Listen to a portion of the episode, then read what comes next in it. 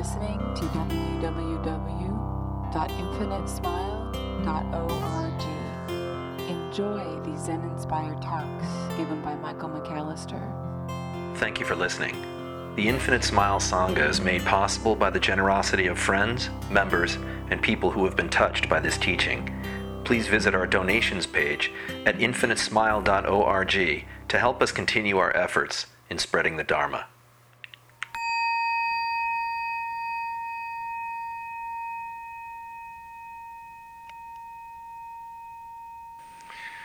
One of our founding members, Judy Garvins, lost her husband this last Wednesday. Several decades together. Uh, truly marvelous man. And of course, one of the reasons I liked him so much is that he was a husband of a smiler. And spouses of smilers had to put up with a lot.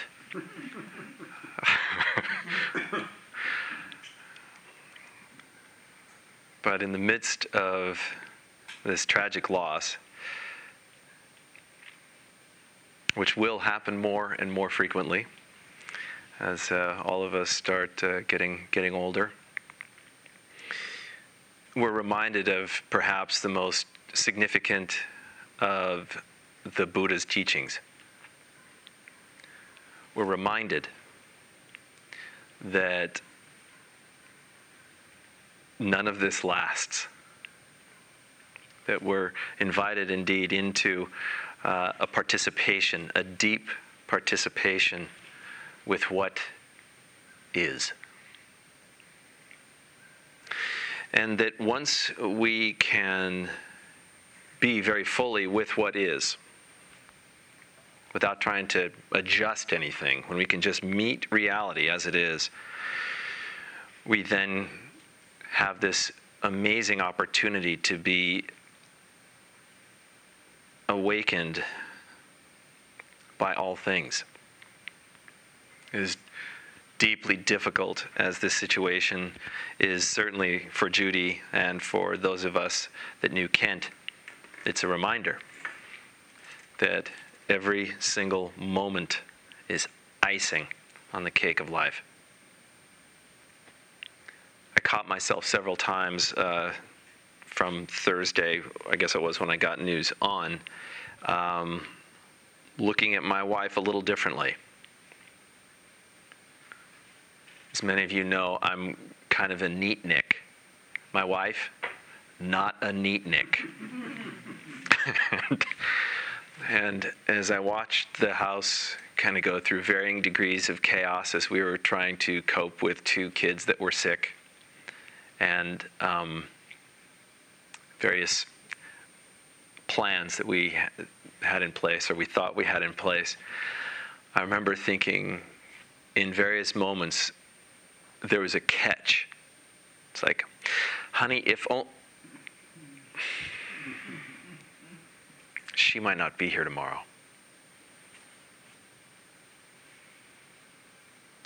At 3:30 a.m., which is my eldest daughter's favorite time of day or morning, uh, I try to remember that too. I'm pulled out of uh, beatific slumber to meet with a great teacher the other side of the house who happens to be crying and just wants a little bit more water. And then when I bring her the water, she wants it hot. but it's still such an invitation to awaken. Loss is here. It will be with us. In fact, it colors every single aspect of our experience. Whether we can meet it fully or not is really kind of the test. And it also shows us the extent to which our practice is beginning to inform a deepened life.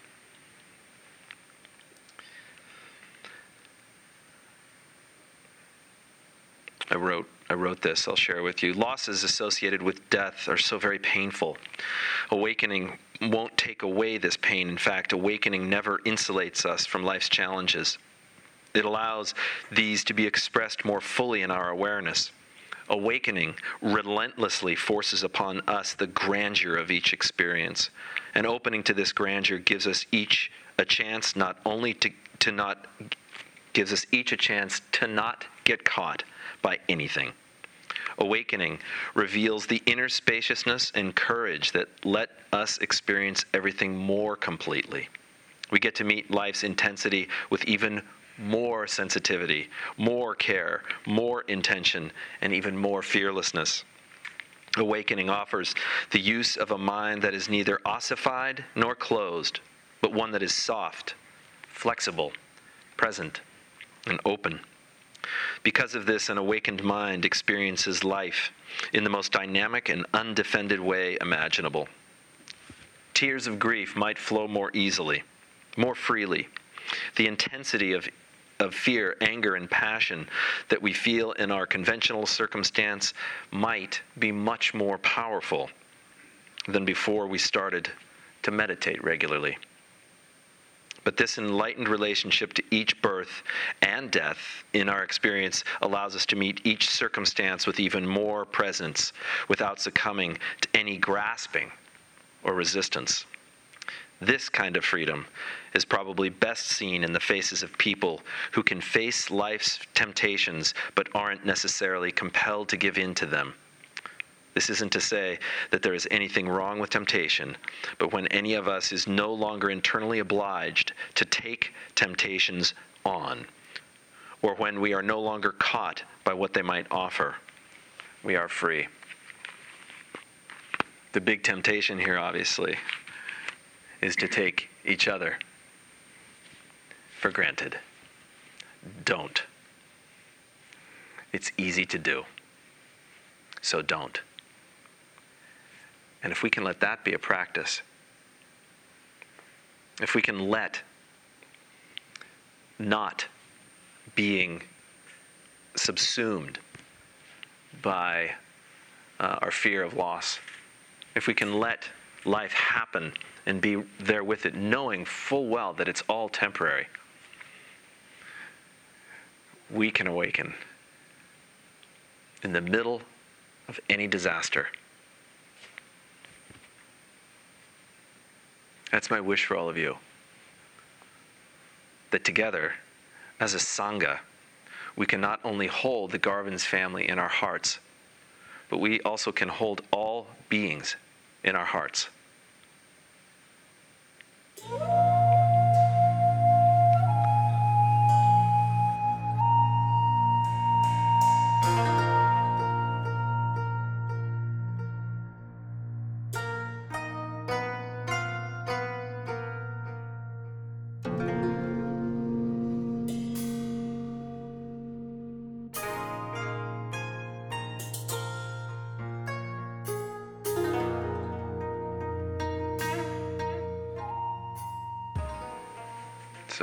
Practicing with difficult situations, and maybe more specifically, difficult people, can become one of the most powerful ways in to uh, this work.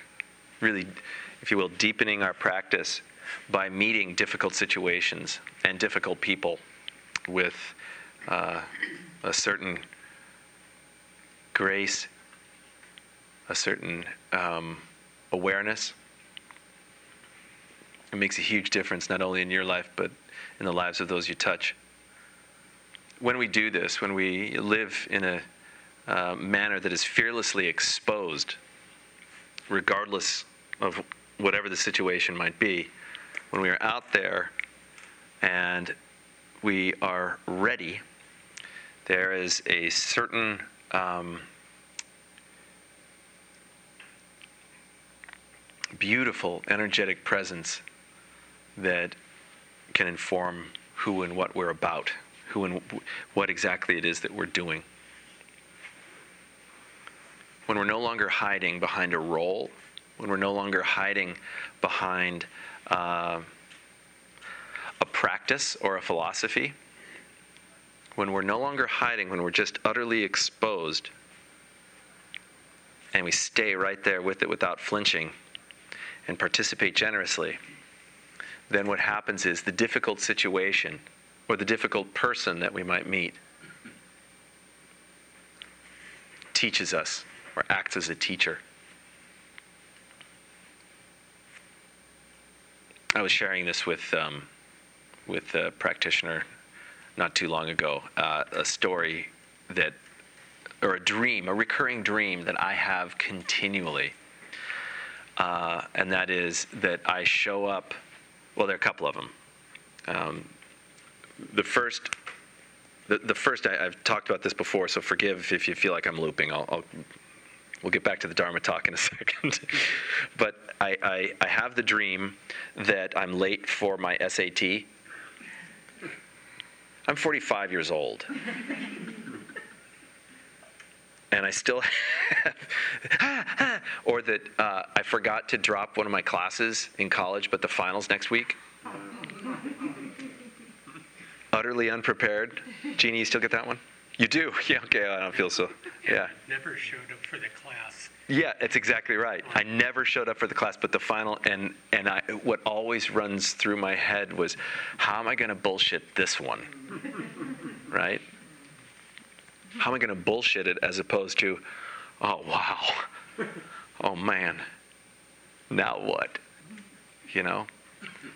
Um, and this this was this this is the for some reason uh, really freaky to me because it, it's it's been so real, and that is that I show up on stage. Um, the band uh, Radiohead that I don't expect any of you to really appreciate because none of you are hip enough. Um, but I'm totally teasing. Radiohead if if you know who they are or whatever, they're just a, they're very very creative, almost like a Beatles-esque band uh, in contemporary terms. And you're all hip enough to appreciate Radiohead, but they do a lot of experimentation with sound. They do a lot of twisting and bending of what you might consider to be the traditional verse chorus verse chorus, right? They do different stuff. And I have this dream where the the uh, leader of the band, Thom Yorke, says, you know, Michael McAllister, would you, would you step in and, and sit in with us on this one? and then he hands me a guitar. And I don't really play guitar. I certainly don't play guitar like they do. And it's like, and then I wake up. And then, of course, the, the ultimate is teaching in front of a classroom filled with 17 year olds, and I'm buck naked and unprepared. now, I'm bringing this up. This is probably m- way more information than any of you really feel like you wanted tonight.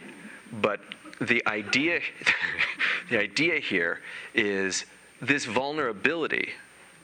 This is a great reminder. These dreams, if you have anything even similar to them that show up, or if in your life you feel like you're utterly exposed, those are great gifts because they show us they show us an opportunity that is rarely explored to participate fully in a moment where you are utterly and totally unprepared. Meditative practice actually helps us develop a certain equanimity when we can, we can participate in the world from a place of, oh my God, what now? Exactly. What now? And that when that questioning gives rise to a certain um, bizarre excitement of not knowing. And when we cannot flinch in the face of this not knowing, when traditionally we're always about knowing, we're always about putting it here, here, here, and here, evaluating, judging, and so forth, when we can just be in that raw space, regardless of the difficulty of the situation, be it teaching in front of a group of people without your clothing, something as silly as that, or something as brutally tragic as losing someone you've been married to for decades. We begin to dance with life differently. We begin to appreciate the vast spaciousness in any and all scenarios. We start to see that every single event every single thing arises out of this infinity and dies back into this infinity. And because we are at a broader, uh, more expansive, if you will, place of viewing all of this, there's a little bit more ease that can show up.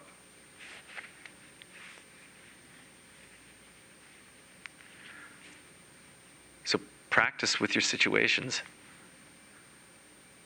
In life circumstances, can you develop a sense of play? Not that it's not tragic, but can you have kind of an openness around that tragedy? Can you let tragedy point you? Can you let depression point you? Can you let kind of anxiety point you right into the house of God?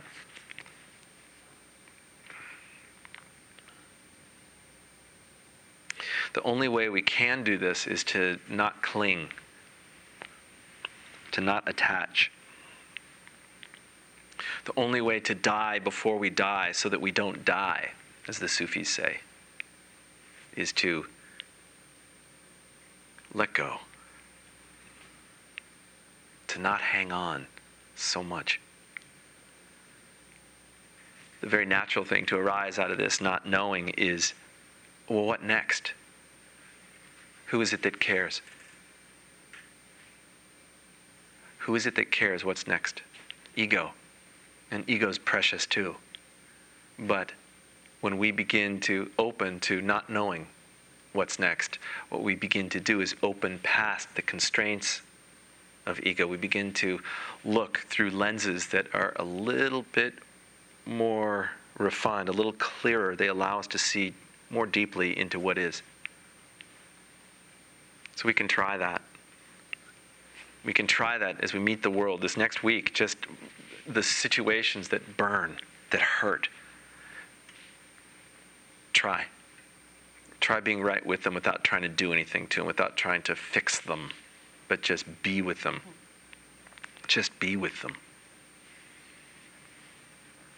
Same goes for difficult people. Now, every one of us in this room has experienced great difficulty with people. Some some people uh, we have a very hard time kind of pulling away from. Maybe it's because we've taken a public vow, and you know we can't, uh, you know, we, or divorce isn't something we want to do, or a breakup isn't something we want to do. We're not quite at that level, but we're still dealing with a certain uh, difficulty with an intimate.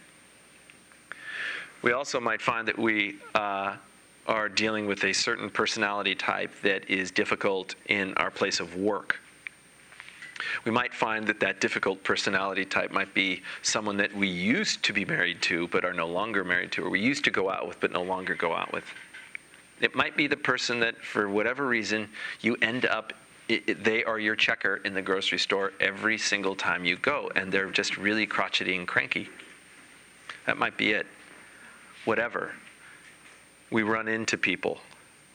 Some of us, some, we, we can experience, for some bizarre reason, attracting a certain personality type and not knowing how to use the practice to actually make sure that our needs are met and that their needs are met so that both of us can become more conscious out of the interchange, whatever it might be.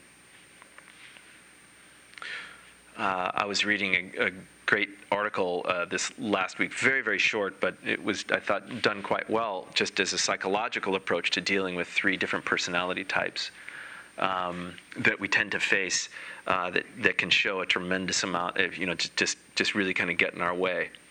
Um, the first one you, you may be uh, alive to is uh, somebody who is a, a boss a manager, not like your boss at work, but just somebody who's very controlling.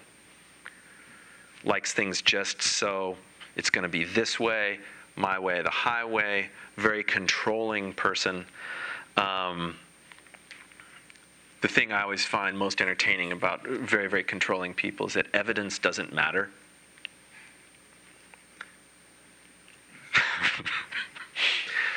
They're really charming.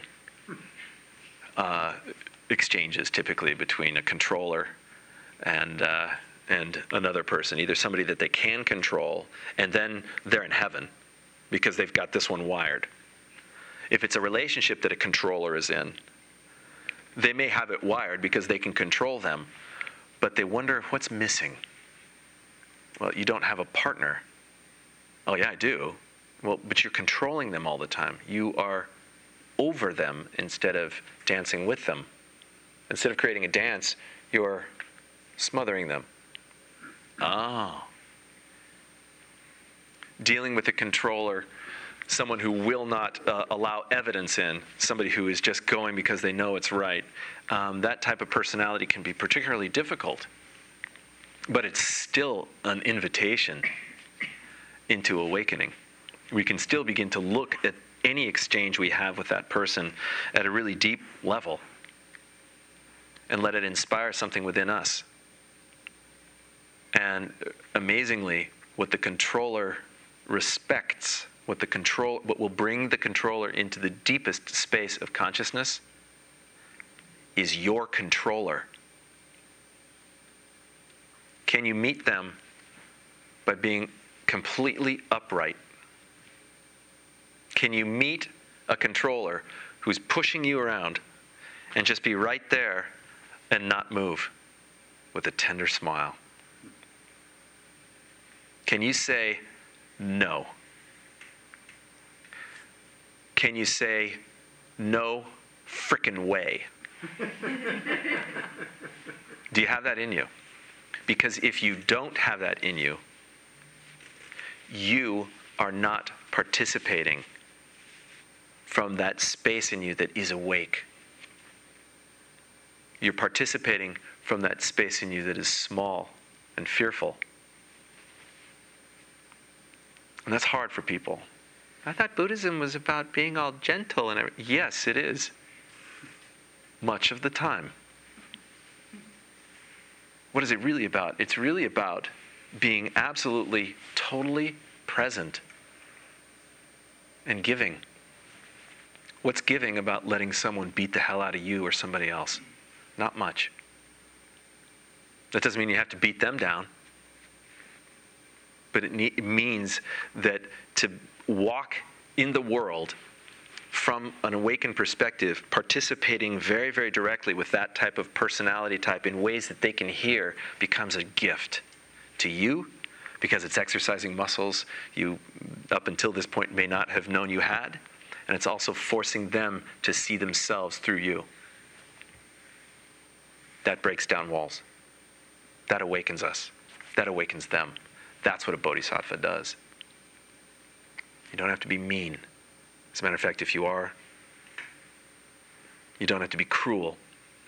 You don't have to, you better not be attached, but you better allow for voice to happen. The other type is the, um, the warrior, slightly different than the controller. The controller wants to boss and manage, the warrior wants to criticize categorize, evaluate, judge, and find flaw.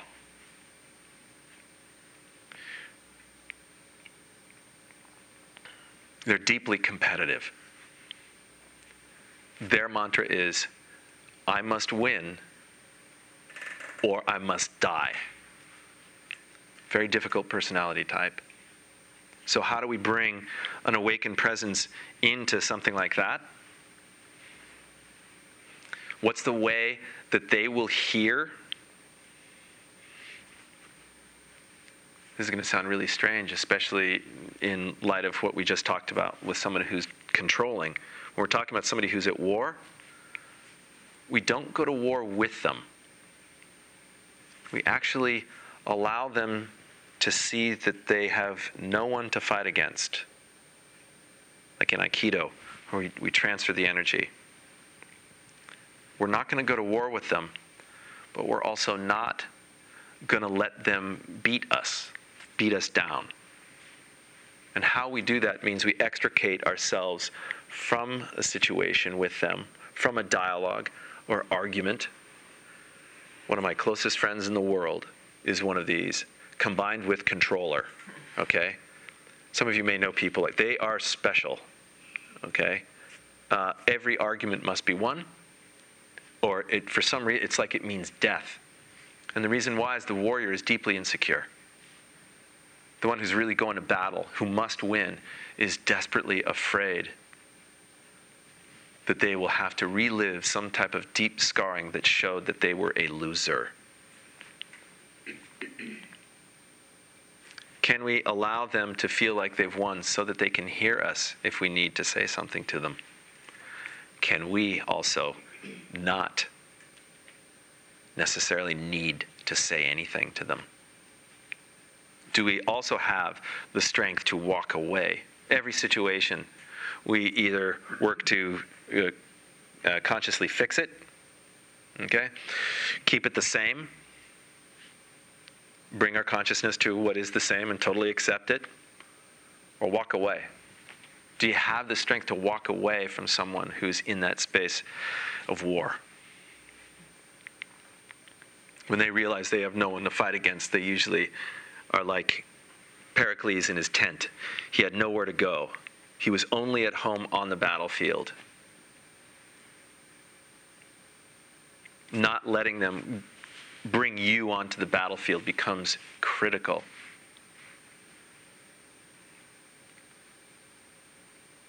The other type of uh, person that is particularly interesting to uh, deal with is a, uh, a clinger.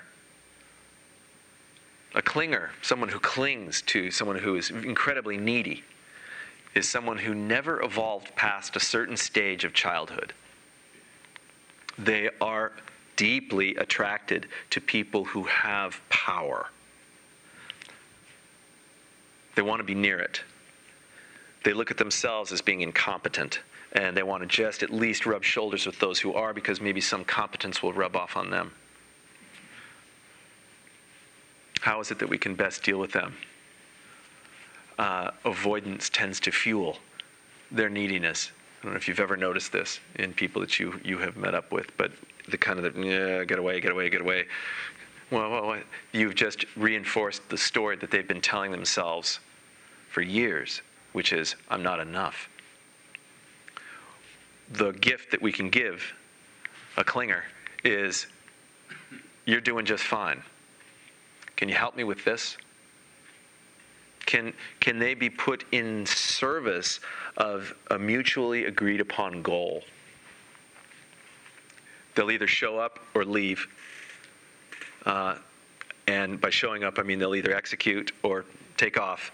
In both cases, you'll probably be in, happy with the result.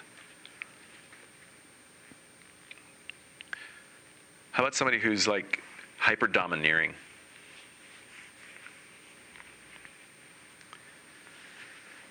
Can you enjoy the show? You ever been on a date with somebody or, or something where this person pretty much controls the entire room?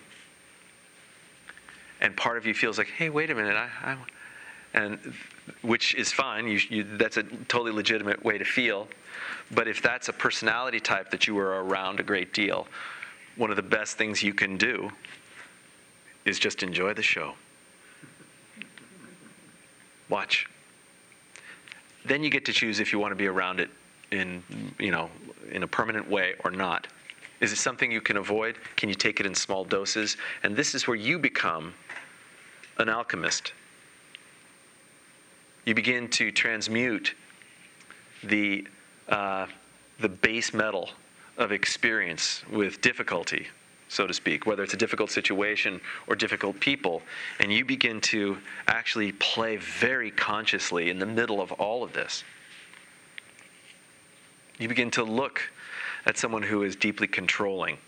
You begin to look at someone who is at war, someone who is a, a, clinger, someone who is domineering, someone who is a victim all the time, someone who's constantly whining someone who is walking into situations late all the time and they talk about the excuse, but they don't ever apologize to you for inconveniencing you. Whatever this is, we can begin to watch it and participate in it in a much more deeply conscious way.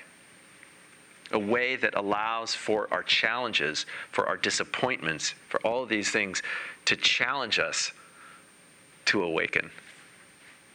They're giving us everything we need to awaken in that moment.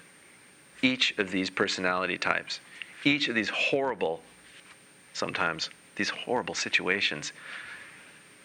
It's the universe basically waiting for us to open the door. Our challenge is to have that courage, to open the door, to let it all in, to play for keeps, to not look at this as some rehearsal, but for us to actually die before we die, so that then we don't die.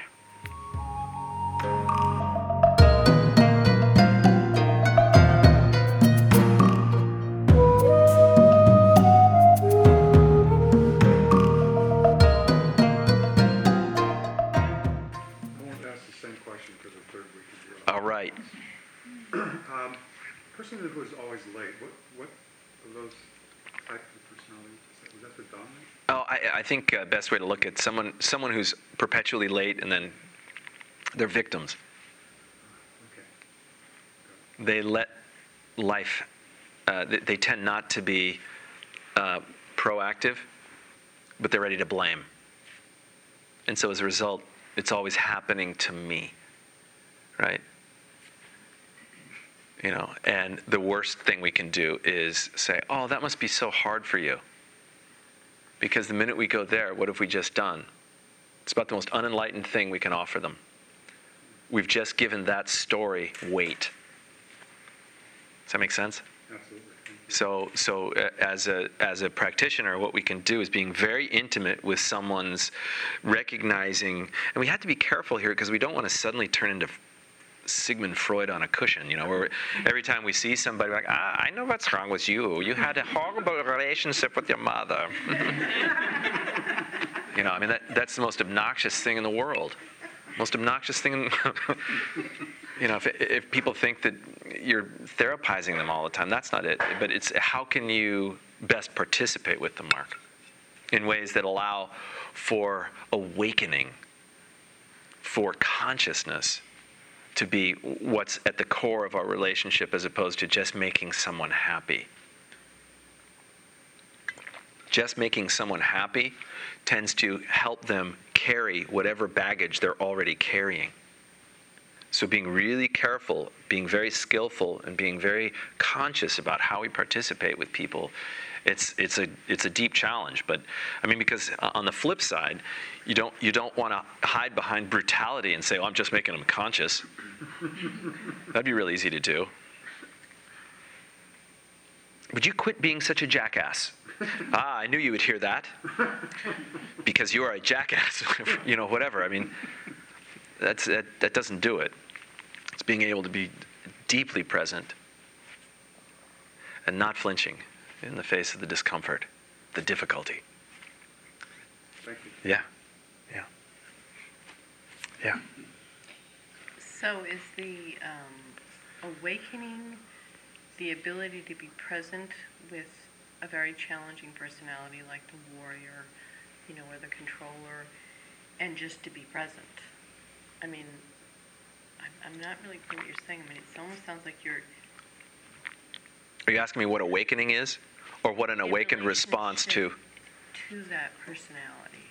An awakened response to any personality, Uh-huh. be it difficult or really easy, is one of openness. So, a difficult personality, typically the way we'll meet a difficult personality is our own personality, which basically is just our persona, our mask. Feels like it's just been attacked. And what it does, depending on our own personality, is it brings out the brigades and it goes to fight. Okay, it might be a small fight, it might be nuclear, but it tends to be it tends to be some type of very unattractive battle. Couldn't you just be sitting there and observing them going, hmm, nutcase? But the, you, you, you, you are just observing them. You're just observing them. You don't even say it out loud. You're just going nutcase. Yeah. And what's happened is their their warrior, Uh-huh. which is always judging, has just inspired yours. Okay. And so what happened is warrior went to war with warrior, except this is a cold war. It's not hot. The hot war would be you're being an asshole, right? And that's that tends not to work. It tends to to smush people in and it, and it compromises our communication. This is one of the reasons why in Buddhism we have right speech as being one of the you know one of the precepts. Can we speak skillfully to each other? Can we call it what it is? They're not being an ass. They're just being. It takes us to label them for them to be that. Right? So it's just seeing It's notice behavior and just saying, it's it's seeing Good. it's seeing the behavior and then participating with that behavior in a way that is generous and conscious. That's an awakened or an appropriate response. Okay? you can be generous with somebody who's a warrior who's attacking. You can only be generous with them if you're also generous with yourself in the process. Sometimes that generosity might sound something like, Don't you dare do that again. That hurts. The unenlightened way of saying something like that might be, Don't you dare do that again. You're such a jerk. Right? One is an invitation into seeing you have, you have made an effect. Okay? Now, with a warrior, that might not be good because a warrior tends to act like a bull. A warrior looks at emotion and goes, I got him. And they keep firing back. What do they need most? They need someone to step right into their face, perhaps, or let their energy through, as we've discussed. That, you know, there's no easy way around this, but being able to let go of their story and your own, starting with yourself, allows for usually us to get past the mess. Sometimes stories are so deep they've been etched in stone. Relationships sometimes can do, sometimes can do this. Well, for 30 years we've been doing it this way, and it's so hard to rewrite those tablets, but it can be done. Great therapists are, you know, can be helpful.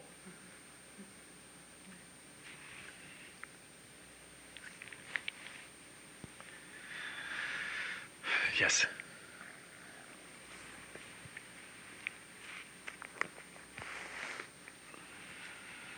What do you mean die before dying and why would anyone want to do that? dying before we die means that we let's back up. When we die all is forgiven. All is let go. All is surrendered. Nothing is held. Any of us who have watched someone take their last breath it's one of the most amazing things. Because what is really happening is a surrender. Sometimes it's long, sometimes it's quick, but we see the face that's pinched and hardened suddenly soften and open. All right? What happens if we can see a face soften and open, or even more beautifully, we can feel a heart soften and open, a mind become more flexible? What if we can see or participate in that before it's actually forced on us by the universe's call? That way we participate in the grandeur. That way we actually become an extension of the grandeur. We have given ourselves over to the mystery. That's when we die. And if we can do that before we croak, we're golden. That's the task. And we can, you know, we can joke around about it. We can say enlightenment is all about, you know, uh, uh, bliss and flowers. Nope. It's about dying before we die. And so then you meet life's challenges as if you were dead. Yes. You meet life's challenges as if you were an embodiment of release. And that means you can participate with a much bigger toolbox. You can build generosity in whatever it is that you do. You can give and forgive continually. Because you don't need it because you're dead. You're dead. yeah. Beautifully said. You don't need it, you're dead. That, that uh, with that in play, I, w- I would also say that um, dinner can sure taste good. That we can still live, but we live from a place that's, that's just broader.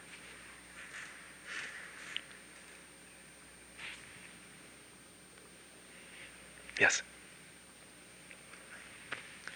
Isn't that just another way of saying um, acceptance and surrender and letting go? Mm-hmm. Yeah, exactly. Yeah, um, you're in a really cool spot, actually, personally, because you've been hanging out here for several years now, so you're starting to listen to me become kind of like a weird Dharma thesaurus. and I say the same thing over and over again, but I use different words. Thank you.